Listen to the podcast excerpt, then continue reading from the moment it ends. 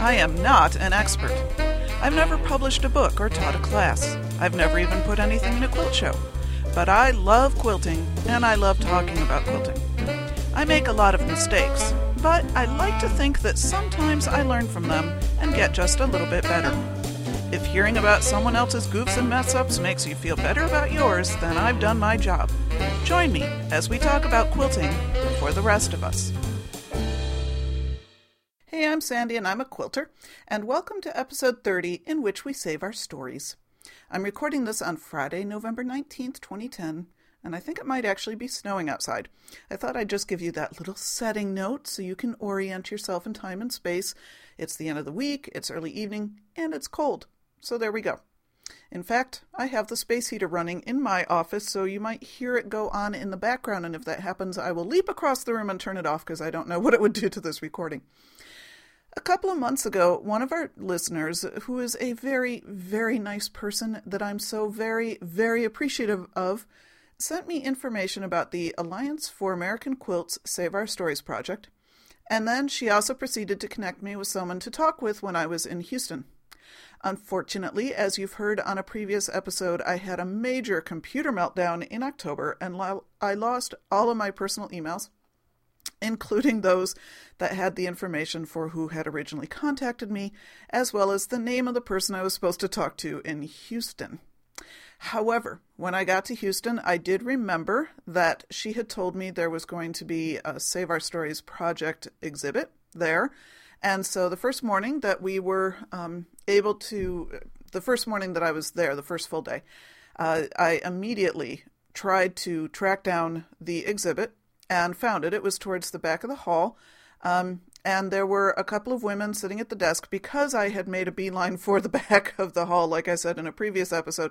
Not too many other people around, which was my plan. I figured I could hit the exhibit when not too many other people were there, and then I wouldn't have to embarrass myself too much in front of crowds. So I walked up to the table, and there were um, two women sitting at the table, and I approached them and I said, Hey, I'm Sandy. I have a quilt podcast, and one of my listeners um, connected me with somebody. I was supposed to talk to someone from your organization, but unfortunately, I had a computer meltdown. I don't really remember who it was, so I'm here before you, hoping that maybe one of you remembers something.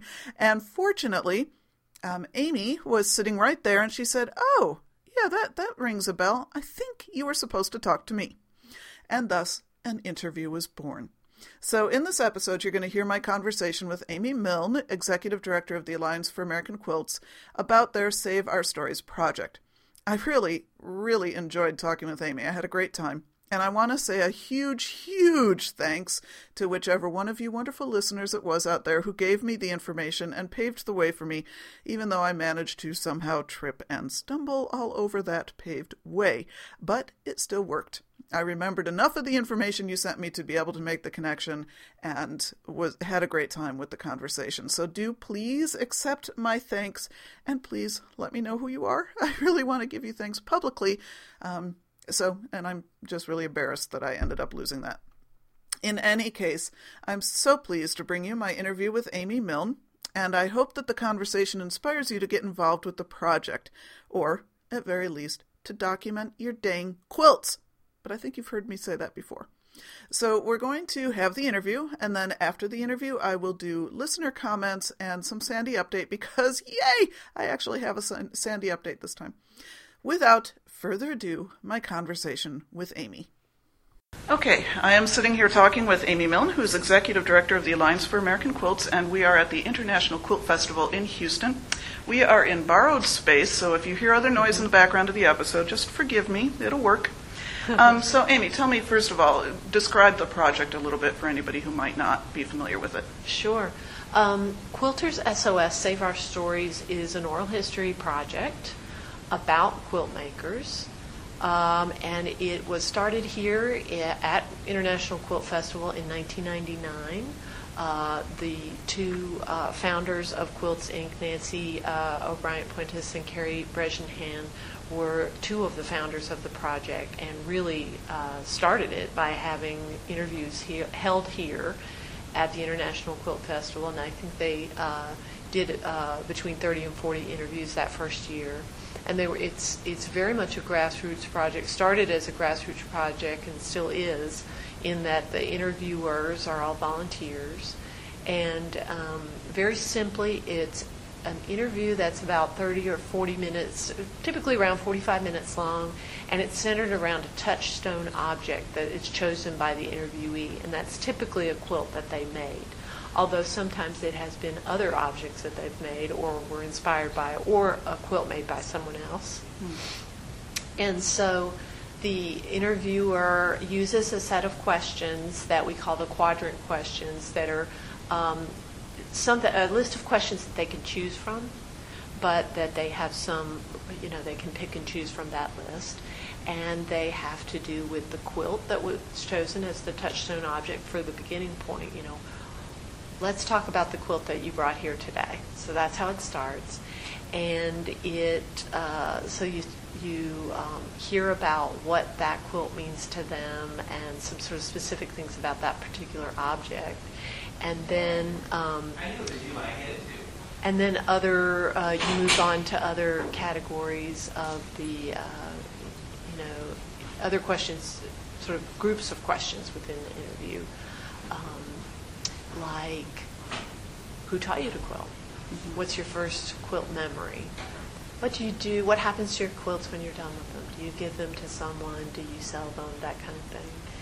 And uh, then we talk about, there's some questions about how that person, um, what they think about their quilt making in relationship to their community. Do they think that their quilts are inspired by or affected by the community around them? Uh, what does their, how does their quilt making affect their family? That kind of thing. Hmm. And then there's a section about what, uh, how that person sees quilt making as it relates to the rest of uh, culture, and what they think, uh, how, what they think about the importance of preserving quilt making for future generations. So it's kind of like goes from kind of an internal um, questions or object-based questions to internal questions to environmental questions to the bigger picture. Hmm. And and so the neat thing about the collection, which is over a thousand interviews now that are transcribed online, so that's the end of the just sort of procedural procedural part. It's it's audio taped and then it's transcribed, and then the transcription is posted on our website to so people can read it. But then the um, all the interview materials are archived in the Library of Congress in the American Folklife Center. So having that permanent, committed archive partner is really important part of the project. And the importance of the using sort of the same protocol for every interview gives the collection continuity.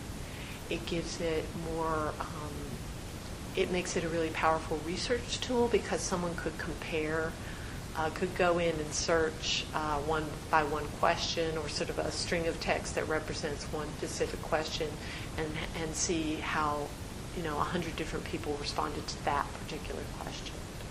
So the collection itself is always growing. So it's not a you know it's not a finished project. So it's um, the the exhibit we have here is really meant to sort of uh, reintroduce it to the IQF audience because it started here and a lot of the interviews were done here 99 through like 2002 but very few people know about it Mm-hmm. and uh, we'd like to see more, you know, we'd like to see the collection grow at a quicker ro- rate and get more people, more groups of people involved and, and so forth.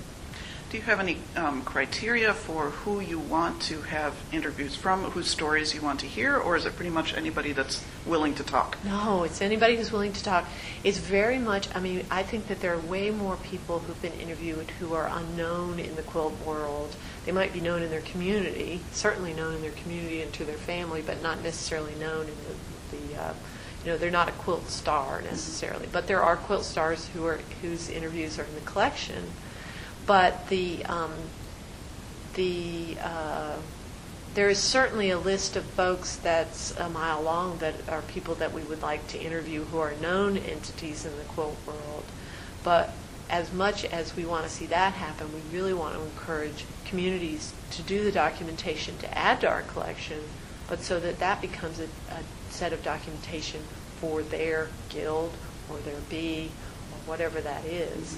So, It's interesting when you and I met in your booth just now to get together finally after several tries. Um, a woman was asked if she would like to be interviewed, and her first response is, "Oh, I don't have a story." Yeah. Uh, what would be your response to hearing somebody say that? yeah, and I said, yes, you do. Everybody has a story, and the, and the interesting thing to me is that the interviews that, and I certainly haven't read all thousand plus of the interviews, but the one, some of my favorites are um, people I have never met, did not know, you know, had they have no sort of reputation in the quilt world, but um, the things that they've said, or else just the picture that they were able to paint through the way they answered the questions. You know, I can see the room that they quilt in. I can see the quilt that they're describing. That's to me, it's like NPR calls it a driveway moment, where you um, stay in your car to listen to the end of the story before you go inside. Mhm. It's sort of like those kinds of details. And, um, you know, that woman that said she doesn't have a quilt story might have the most compelling way of telling her story that seems like it doesn't have any Right. value, but um, anybody would say that. That's Mhm. just uh, modesty. But, you know, I think that there are a lot of, uh, there are a lot of just really life, know, people that have used, one of the questions in the project is have you use quilting to get, quilt making to get through a difficult time in your life? And uh, that, of course, yields a lot of um, really interesting and compelling stories. One of the quilts in the exhibit here that I was most struck by was, and I should have written down the name of it. I took a picture. I'm taking pictures of all the um, nameplates so I remember who did which quilt. Yeah.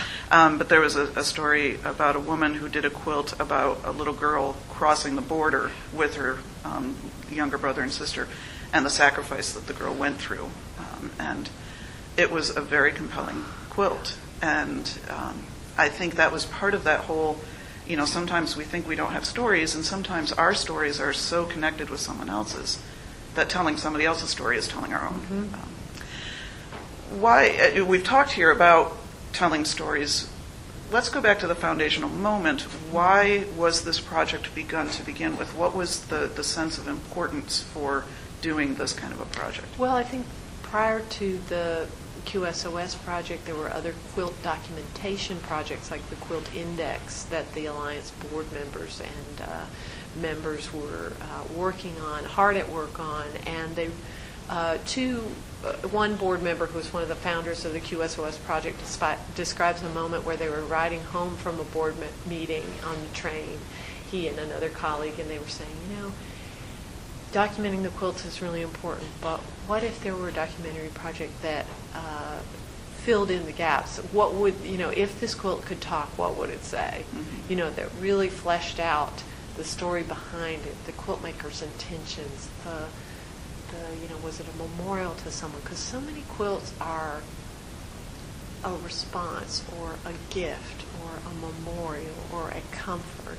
you know. Mhm. It, you know, they just inherently have stories, really. Even if they're made for, as quilt for cover, they, um, every bit of material that's, if it's a patchwork quilt, every bit of material in there had another life, you know, in that, in that case.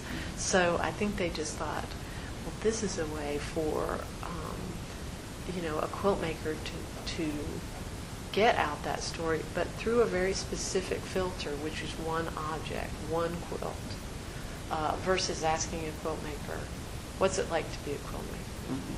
Well, you know, it, it's sort of having that touchstone object.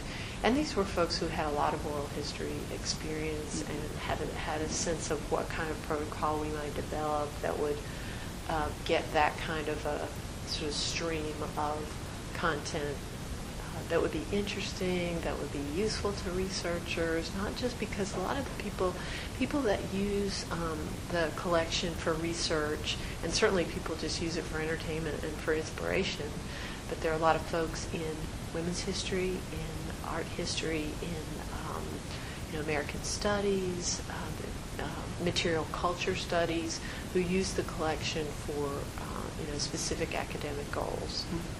So.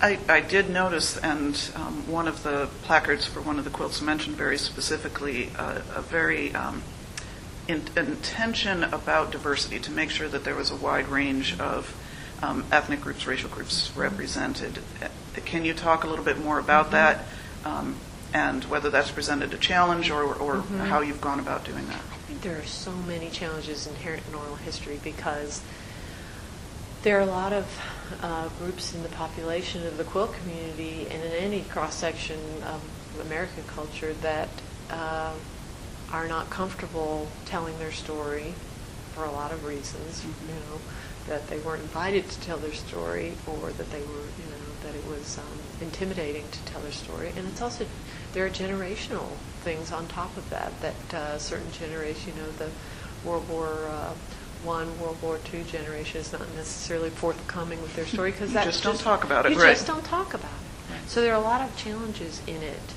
Um, but I think that uh, the diversity of the quilt world mirrors the diversity of the rest of our culture, but a lot of what you see traditionally in, uh, you know, um, in uh, the history of quilting is those that felt comfortable to step forward with their story. Mhm. So you have to make sure that you make it um, a concerted effort to get those stories, but also to make it very, uh, to invite others to step forward with their story. So it has to be pretty intentional. And I suspect once you've gotten some folks to come forward, then it makes it easier for other folks to also then step And also, I think you find stereotypes even now in the quilt world, like, Gee's Bend quilts represent all African American quilt makers, Mhm. and that's completely not Right. the case. There's an organization called the Women of Color Quilters Network, uh, run by one of our board members, uh, founded by and run by Carolyn Mazloomi, and she's, you know, she sort of says that in her interview, you know, and in her uh, mission of that organization that there are plenty of African American quilt makers out there doing art quilts that are not improvisational, Mhm. that are very intentional. And so I think through that, through the QSOS filter, it's a great way for, for folks to, to uh, see the diverse, the true diversity of what's there in the quilt community, um, you know, without having any labeling there. Everyone's in the collection. While there are sub-projects, like the Women of Color Quilters Network has a sub-project, and um, there are many different sub-projects based on state. There's a state project for almost every state. And there are thematic ones, like there's the Alzheimer's Forgetting Piece by Piece Mhm. um, group. There's the DAR as a um, group. Um, the International Quilt Festival has a really large project that we're, you know, keep adding to every year. Mhm. So, you know, while you can sort of see it through those filters too, I think the goal, and, and that in particular, Karen Musgrave got a grant to try to really focus on get going after um, stories that she didn't feel were already represented Mm. in the project uh, are really important. You know, and also just there are children in the collection. There are um, uh, you know um, hundred-year-old quilt makers in the collection. You know, stories in the collection. There, there's just um, there are a lot more and more men who've been interviewed for the for the project. Now, I was able to um, listen to the, the way you've got the exhibit set up here. You're able to both read and listen to the stories, and there is a difference between Mhm. reading and listening. Um, I felt like I was picking up a theme, and maybe that's simply by the, the quilts that were chosen for this particular exhibit, but I definitely picked up on a theme of community kept coming up Mhm. throughout the quilts. Um, as you've listened to obviously quite a few more of these than what I was able to experience this morning, have you picked up yourself on certain themes that tend to keep popping up? Yeah, I think that that is a huge thing because um, quilt makers uh, are givers. You know, they're they're sh- they're they're um, always willing to to share, whether it's teaching, whether it's sort of uh, moral support and helping, you know, in a guild situation, for example, or a bee. You know, let me show you how to do that. I'm not going to tell you how to do it, but let me show you how to do it. And I think that that comes out, and then also just the sense of um, that um, it's always that you're never too old to learn something new, and that you have good company in that, and that um, there's a lot of uh, shared sort of aha moments and growth through quilt making, you know, and um, There's probably also a few shared, oh man, what was I thinking moments. yeah, exactly. And those are my favorite when people talk about. Actually, that's my favorite part of the interview when people talk about how uh, there is a quilt in the exhibit by Pam Neal from Louisville, Kentucky, and she her quilt is called Scott's Victory Quilt, and it's a quilt for in honor of and for her uh, stepson who was serving in Afghanistan. And she talks about the quilt as both therapy and uh, a way to, to share with him her, her not only her gratitude for his service, but also the community's gratitude for his service because other people worked on it. And she technically did it in the quilt as you go method so that he could have it sooner, you know. So Mhm. she thought she would put it together. And she says in her uh, commentary, audio commentary that's in the exhibit, that she would not do that again to, you know, if she ever had a chance because it was so tedious. Mm. But, um, you know, I kind of like that.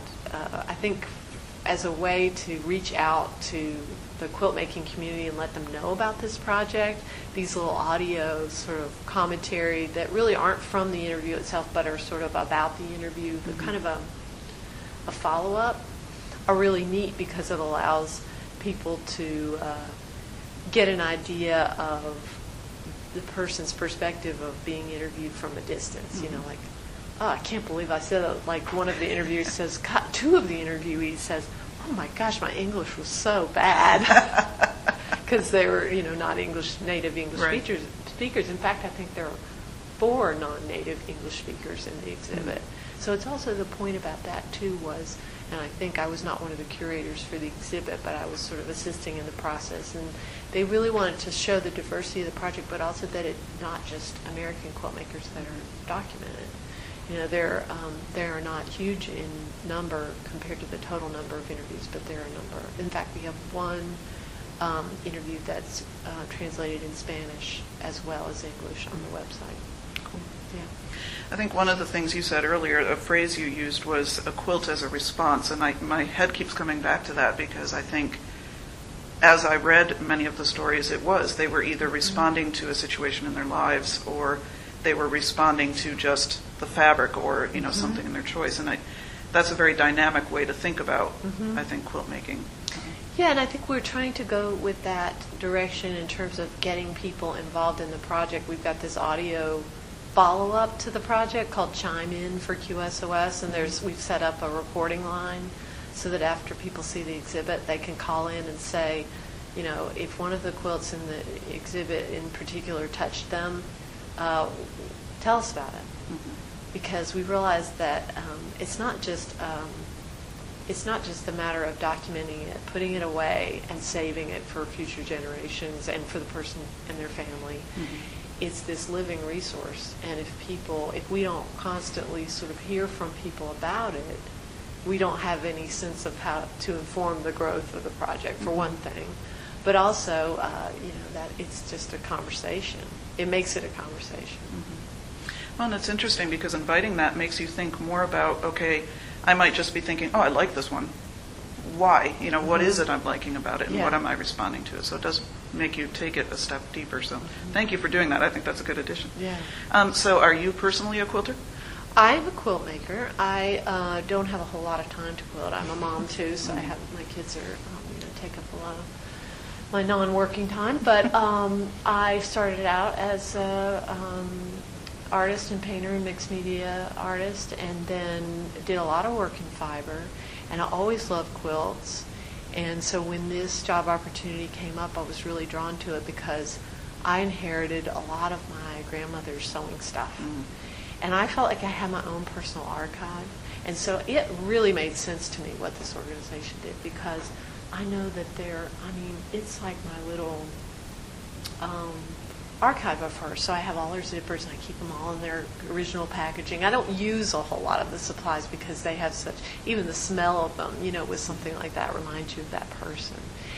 And um, so just as a, you know, as a way to enter into the quilt world, that was sort of my stepping stone. As weird as that seems, it was just sort of the idea that oh, I'm not merely a quilt maker, but I totally get why people do this, and I could look at them all day because there's so much variety, and it's uh, there's so much history in the the um, the presentation of it. It's not just the object. It's not just the fabric. It's just that you know, especially with the handmade ones, that it's a, a, remnant or a trace of that person's efforts. Mhm. You know, it just.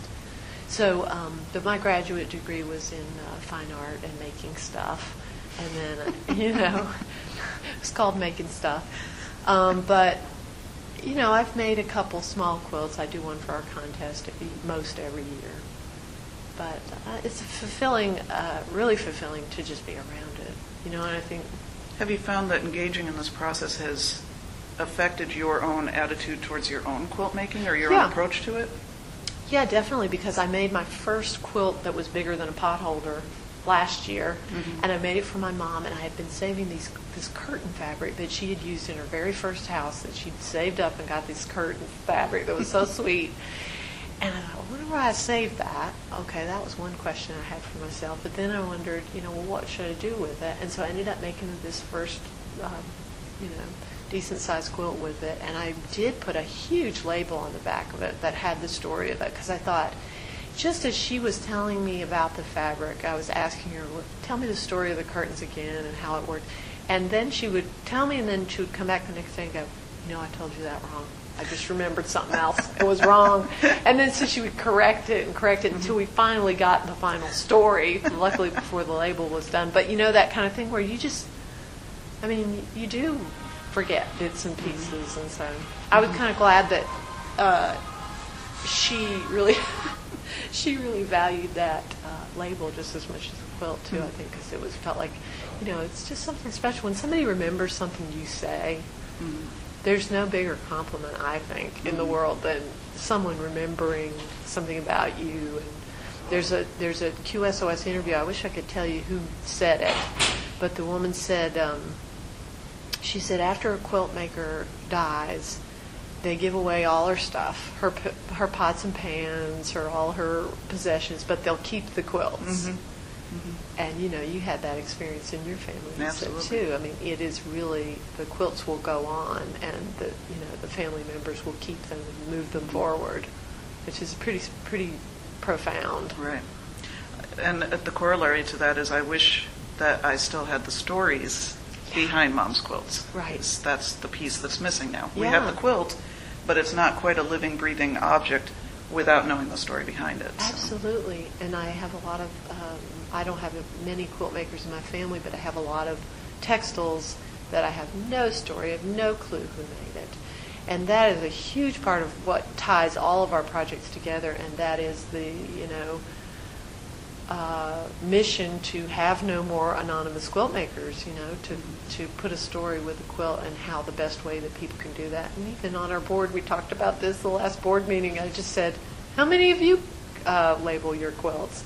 And there was this hilarious kind of, you know, turtle necking of everybody, ashamed that they had not, uh, you know, and Mark Lipinski is on our board, who's a, you know, Mhm. Magazine guy and personality, TV personality, and he said, you know, I don't label my quilts. I mean, he said, well, I would be willing to help with this campaign of just label one. Mm. You know, just pick one quilt, try to find what the story of it is, and label it. Hmm. Because it is, you know, it's a big part of it. Everybody agrees that it's important, but just technically getting to it, it's like putting the binding on or the sleeve on. For some people, that's the the worst the part. tedium at the end. Mhm. Which you just answered then my next question, which would be for you, you know, what would be your wish for anybody listening to this episode? If, you know, they may not get involved specifically with your project, but what would you tell them to do? I think we, I tell anybody who I come in contact with who finds out what I do, and I, and they say, "Oh, that's cool. I have some quilts at home that my grandmother made, or I have some quilts." I said, "Do they have a label on them?" No, they don't. You know, I said, you know, just do that one thing, put a label on it, or if the person's still alive, take a picture of them with the quilt and put that on the label. And there couldn't be anything better than than that full package. But um, you know, and, it, and people watch the Antiques Roadshow and they sort of associate it with the value of the quilt, but it's sort of getting across the fact that that the fam the the inherent value of doing that is really goes beyond just the monetary, but it goes deep into a family's uh, value of that object to a family, the value of the object to the culture in general. So, yeah, that's the message. Lab, just one, label one, and then move on. It's interesting when you said, you know, take a picture of the person with the quilt. I'm thinking through all the pictures I've seen, you know, from people and in magazines are always who the the quilt went to.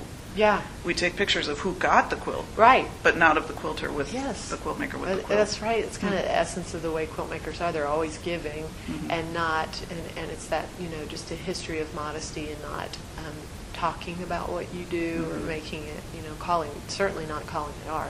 Right. Yeah, I did an episode about that too. Um, all right, so if somebody listens to this episode and, and thinks, oh, I want to get involved. Yeah. So the best way to start is with the website, which is uh, allianceforamericanquilts.org, and you can get to the QSOS. There's a uh, link on the homepage to the QSOS project. There's an online manual that you can download for free. You can uh, uh, email me from that uh, website. There's a contact button. And we offer, in, in addition to the manual, we'll do a phone call with anyone who's interested in getting a little more help, even just a pep talk. I mean, um, I can be a really good cheerleader for this project, and I think that now that I've done the interviews myself, I really can see, you know, it was not that hard, and it's very forgiving. I mean, you can have blank space on the tape where nothing is happening. Because there's always a delete key. yeah, because there's always a, and even then, it's just life. That's the way it rolls, you know, when you have a conversation. But so that's, um, and not only uh, is there room and need for interviewers, but there's also a need for transcribers. And uh, transcribing is, as we said before, a special skill with lots of patience and, and you know, it's it's not something that's above anyone's head, but it does take some um, some practice. So, and it's a grassroots project, so we don't pay to, and we don't transcribe interviews ourselves unless we've gotten a grant to uh, do a specific project.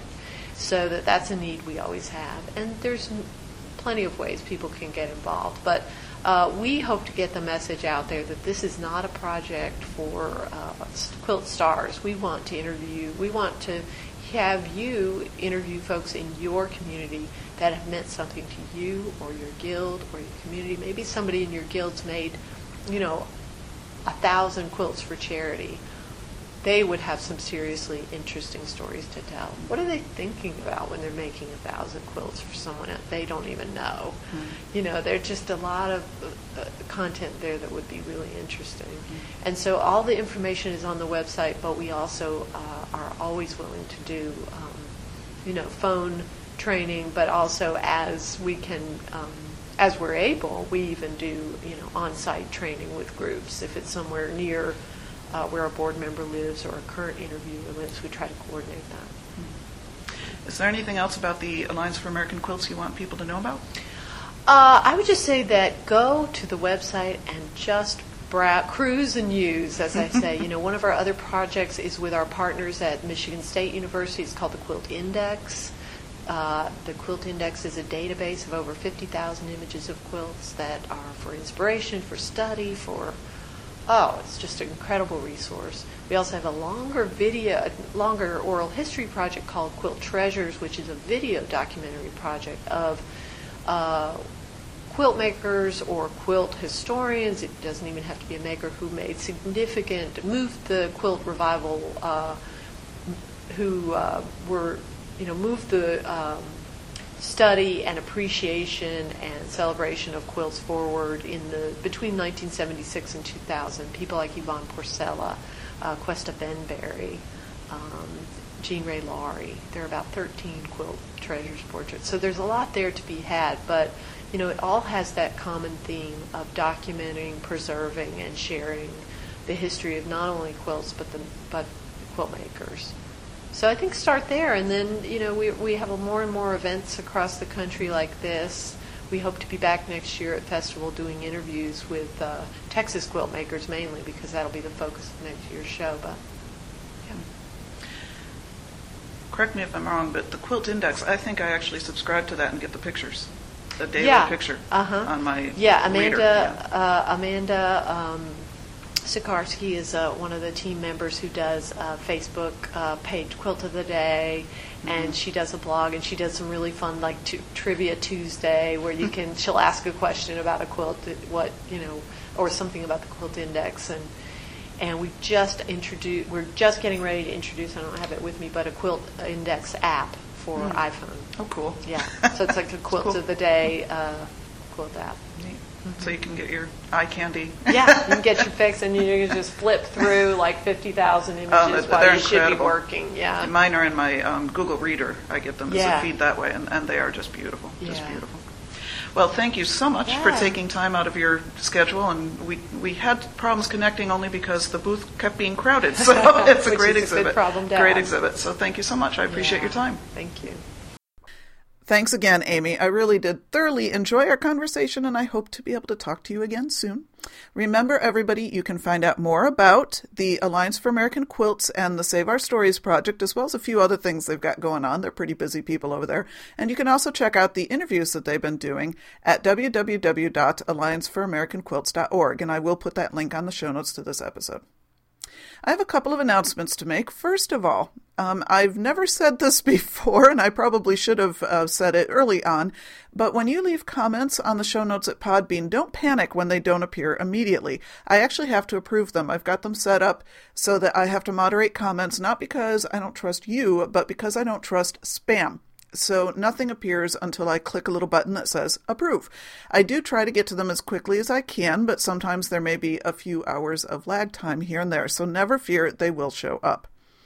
I also um, felt the need to explain my comments about knitting. Um, if you've listened to this podcast for any length of time, you know that um, I have periodically made snarky remarks about knitting. And you need to know that I tease, but only because I know that if I ever picked up knitting needles, I'd end up with an entire room full of yarn. Um, I know myself too well, and I am, in fact, my mother's daughter. My mom did knit as well as quilt, and um, I swear she had like a hundred different pairs of sewing needles or knitting needles. So that's not someplace I want to go. Maybe someday. Um, but just know I am teasing only because I'm afraid of it. Uh, I also wanted to remind you about the holiday challenge. You'll find information about it on the website. And I've already gotten some photos from some folks, in addition to Lynn, finally, other people keeping up. So uh, do pay attention to the holiday challenge. Remember, the deadline is December 15th. And no, I'm not asking you to start any new projects. I'm motivating you to get your gift list done. I did also want to let you know, since I've been doing a lot on quilt documentation lately, when I was in Houston, um, there was a vendor booth demonstrating a software that I hadn't seen before, and I have checked it out on the web. I haven't bought it. I might. I haven't decided, but it's called Quilt Album, and you can find information about it at www.quiltalbum.com. I believe it said it was $29.95. Uh, it's a way for you to organize your quilt documentation software. Uh, you can put photos of your quilt, and then there's basically a form that you fill out with all sorts of stuff. And obviously, you don't have to answer all the questions if you don't want to. And then there's sort of a general notes section where you could give the background story to the quilt or whatever. You can then print album pages so that you could create sort of your own uh, scrapbook with the information you've put in Quilt Album. You can also print quilt labels directly from it, and also, interestingly enough, greeting cards and business cards. So it looked really interesting to me. Like I said, I haven't fully committed yet, but I did want to pass along the information um, in case any of you, like me, tend to be computer oriented and say anything I can do on the computer has got to be better than doing it by hand, which is not entirely true, but my handwriting has gotten really, really bad since I've spent so much time on the computer. Um, in any case, moving on. Uh, I did also want to say I had one more quilting, uh, quilters like the rest of us interview from my guild members um, that I was going to use, but when I went to listen to it a couple of weeks ago to include it in one of the episodes, I realized it really did not record well. There was a lot of wind going on, and it just made it too difficult to hear the conversation. So I'm just not going to be able to use that one. Um, I'm going to be apologizing to that particular member of my guild, and I will be re interviewing her sometime later this year, and so I'll, I'll share it with you then. Um, but those of you who are members of the guild and happen to know who I had interviewed, that's why that last one did not get used. It wasn't because somehow I've got something against her, it's because the wind was not cooperating. Okay, before I went to Houston, I'd mentioned that I was going to start sharing some comments that were left in a message thread that I started several months ago now in the Quilting for the Rest of Us subgroup in Big Tent. I had asked what was the most meaningful quilty gift that you've ever given, or something along those lines. Um, however, I was so anxious to talk about Houston when I got back, I neglected to share any of those comments, so I'm going to be picking it up again now. This week's comment is from Patched Pastor. She said, I don't think I've ever given a gift as meaningful as some of the ones I've been given.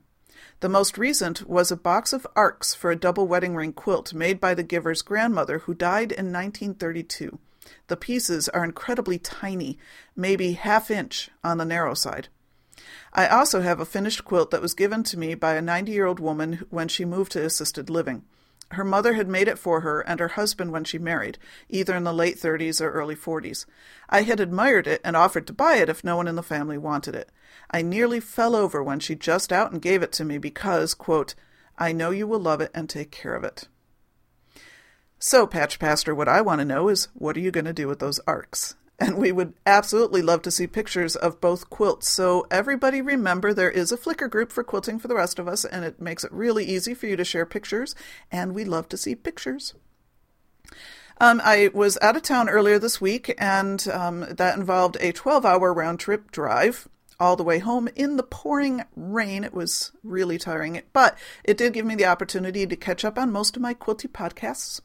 Let's see, who all was in my car with me? There was Sandy and Pat and Brylin and Darla, Francis, Pam, Jean, Allison, and Kelly. I think that was it. It was pretty crowded. It kept getting elbows in my ear, and I won't name any names, but somebody kept ma- needing to make bathroom breaks. But I have to say, what more fun road trip can you have than a bunch of quilt aficionados talking about quilting for 12 hours straight? Well, all right, that being said, I think Peter Sagal, probably uh, however you pronounce his name, climbed into the car at one point to do a little bit of wait, wait, don't tell me. I think I even picked up Ira Glass at one rest stop for some This American Life for a little bit. I don't know, my cart was pretty crowded. Um, unfortunately, I didn't even have enough room for Stuff You Should Know, Being, or any of my other podcasts of interest. Um, but I was thrilled to finally get caught up on um, my quilty ones. I just wasn't able to catch up on some of the longer ones. But Darla's uh, scientific quilter episode on velocity, I have to say, um, that she actually runs her sewing machine during that episode, and I, I found myself as soon as I heard that sewing machine, I just sort of relaxed. It was sort of like a audio comfort food or something, and I, all I could think of as soon as I realized what I was experiencing while I was hearing that noise, um, I realized that it was sort of harkening me back to my childhood and hearing my mom on her sewing machine in the basement, you know, at, at kind of all hours of the day. Um, so apparently, you know, maybe I should get rid of my white noise machine for sleeping and just uh, run a sewing machine next to my bed or something. Anyway, it was it was just really interesting that here I am driving along in the rain and all of a sudden I hear a sewing machine. I'm like, ah, that was kind of funny. Um, I also have to give a shout out to Bry Lynn. She did an episode on quilt labels, and she had a fantastic idea that I knew would solve my problem of never remembering to put the dang label on before I do the dang quilting. Um, she said, I don't think, she, I think she gave credit to somebody else for this idea, but she had said that um, you take a square or a rectangle and you fold it in half, and then you actually sew it into the binding on a corner. Um, so, probably if you had a square, you know, you fold it in half so it's more of a triangle, and then you sew the the right what is that the the right angle part of the triangle. I'm sorry, I'm forgetting my geometry terms. You sew that into the corner of the um, binding, and then you can hand sew down the other side if you want to, and then you can just put your label information on that corner part that's showing, and that's just a really cool idea. And since I've got a wall hanging um, halfway quilted now that I of course, forgot to put the label on before I started quilting. Um, I'm going to try that out and I'll let you know. It was a great idea. So thank you very much, Brylin, for that. Time for a little bit of Sandy update because I actually have something to update this week. Yay! Um, my husband was out of town, and I can always actually manage to get a little more sewing done when he's gone. I'm missing him terribly the whole time, but I console myself with my sewing machine. And I finally got some major progress done on my triple rail on point UFO. Uh, this is a wall hanging that I started, I pieced the entire top at a quilt retreat that I was on I keep thinking it was only like a year or so ago, but it was actually probably three years because it was the spring retreat the year before my mother passed away. And I didn't get it done in that year. And then, as I've said in other episodes since when my mother passed away, I then spent a little over a year finishing up a lot of her UFOs to be able to distribute to family members. And so now I'm just now getting back to my own UFO. So this one has been a long time coming. All I had to do was uh, machine quilt it, and it took me a little while to decide what I was going to do on the machine quilting, and I finally decided to keep it simple. So I'm just doing a stitch in the ditch around the triple rail blocks, and then um, it's got a narrow inner, inner border, so I've done a stitch in the ditch around the narrow inner border, and it's really too narrow to do much quilting on the border itself, so that's kind of staying plain. But then the outer border, um, I have one of those borders on a roll I've used that before. It worked okay for me last time. Now that I've done it once, though, I think I'll be able to do it better this time. And I inherited this from mom, so I figured this would be a good way to use it. It's a um, double cable, I believe. So I'm hoping this weekend to get the borders done. And I may actually be able to get it bound and hanging on my wall before Thanksgiving day. And since we're hosting Thanksgiving at our house with my in law family, it would be nice to have that hanging up. So, you know, we all like to show off a little bit on our new stuff. Actually, we just like to show off anything we've actually gotten done. Isn't that right? so, in any case, um, I've spent a lot of time on that this week. I did also um, do a little bit towards the end of last week, I think I may have already mentioned this, that I had gotten an, a felted wool applique project all cut up and, and basted down and ready to go. So all I have to do is the uh, stitching on it. And I had brought it with me when I went out of town earlier this week, and then I just ended up not really having the time to do it. I didn't get back to my hotel room until you know, 7.30 or 8 o'clock and then i had some work to do uh, to get done that night because i wasn't going to have access to email the next day and so all that being said i didn't end up getting any of the stitching done um, on that last weekend. But my husband comes home tonight late, so uh, I'm going to use that as my sitting in front of the TV and being sociable with the family project, uh, and then hopefully be able to snag some time this weekend to finish up the other. Unfortunately, I've got sort of a busy weekend, but I think I should still be able to find some sewing time in there somewhere. So that's the Sandy update on my sewing projects. And I've been posting pictures, sort of, of the wall hanging in progress on my blog. Um, I've been a bit of a tease with that. I'm not really giving up the whole project until it's all done. So uh, bear with me, but you'll be seeing little bits and pieces here and there until it's done. Now, we've got some comments to share, so hang on just a minute. I'm going to pull those up so I can glance at them. Okay, first one is from Maureen, who left a comment on episode 28, in which we went to Houston Part 2. In one of your Houston episodes, you talked about learning the meaning of wagga from an Australian quilter. You might be interested in Kathy Miller's CDs. Kathy is a quilter musician from Canada and has recently released her fifth quilt related CD, A Quilter's World which has a song called I Need Another Wagga. Many of her songs are based on historical events, others are just plain fun. Each CD has a wonderful mix of music that will make you laugh, think, or cry. Check her out at www.singingquilter.com or www.singingquilter.wordpress.com. And Maureen also said I should try to do an interview with her sometime. And I did check out the website and realized um, Kathy is the one who did the song uh, that I had posted on my blog a while ago. I think it's called You Can Quilt That Out, which is a very funny song. It's sort of a long armer's lament sort of thing. So definitely check out Kathy Miller's stuff. She's pretty entertaining. I got a comment from Noni on episode 29 in which we meet Baba Blankets, and she very graciously forgave me for mispronouncing her name, and she said that her grandson is currently mispronouncing her name on purpose. Um, and she also commiserated with me over not having enough time to do crafts and all the housework that seems to get in the way of that.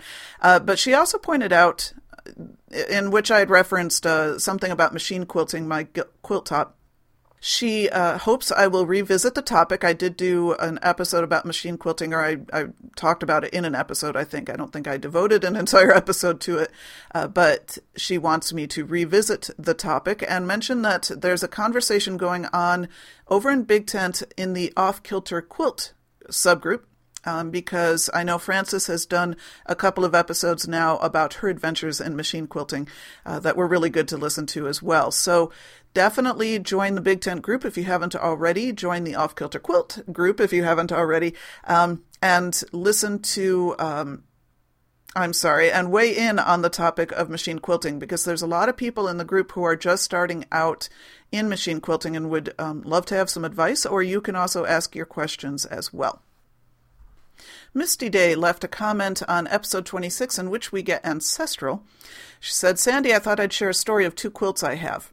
As teenagers, my sister and I befriended an elderly woman. She had been child free, her words, and her husband had died years before. She became a surrogate grandmother to us. She taught my sister to crochet, she told us long family stories and inspired us with her faith. She taught me to hand quilt, although I have to I have to admit to secretly hating to do it. But she taught me to be patient, and I so wanted to please her that I just kept doing the hand quilting with her. Upon her death, she had two family quilts that she had passed on to distant great nieces. She had given my sister and I several other quilts. They expressed dismay at the tattered bits of fabric they got. I explained that they were made from the clothing and fabrics of our dear friend and her siblings. She and her sisters and brothers, quite a gender shock of the time, had hand stitched these pieces together. The little girls and boys in the pattern represented her twelve siblings. After scoffing that they did not get any money, she had been well off, they asked if we wanted the quilts. So I became the keeper of these two treasures for their family. They are carefully wrapped in a cedar closet with a paper listing all I know of them. Maybe some day her family will want them back, but until then, I am honored to have them and love to look at them and remember the dear woman whom I was honored to know. Thank you, Misty Day, for sharing that story.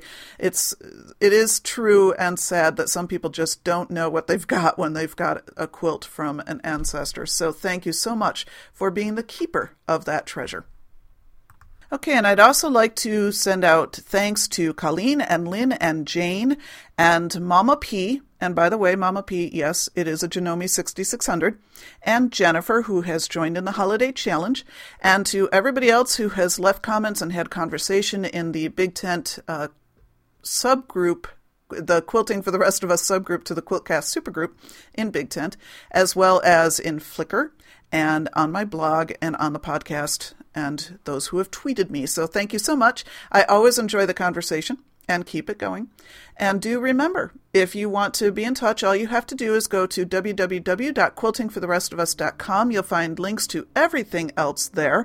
You will find information about the holiday challenge, and you will find my email address, my Twitter account, my Quilty blog, uh, a link to sign up for the Big Tent Quiltcast supergroup. And once you join that, then you join the um, Quilting for the Rest of Us subgroup.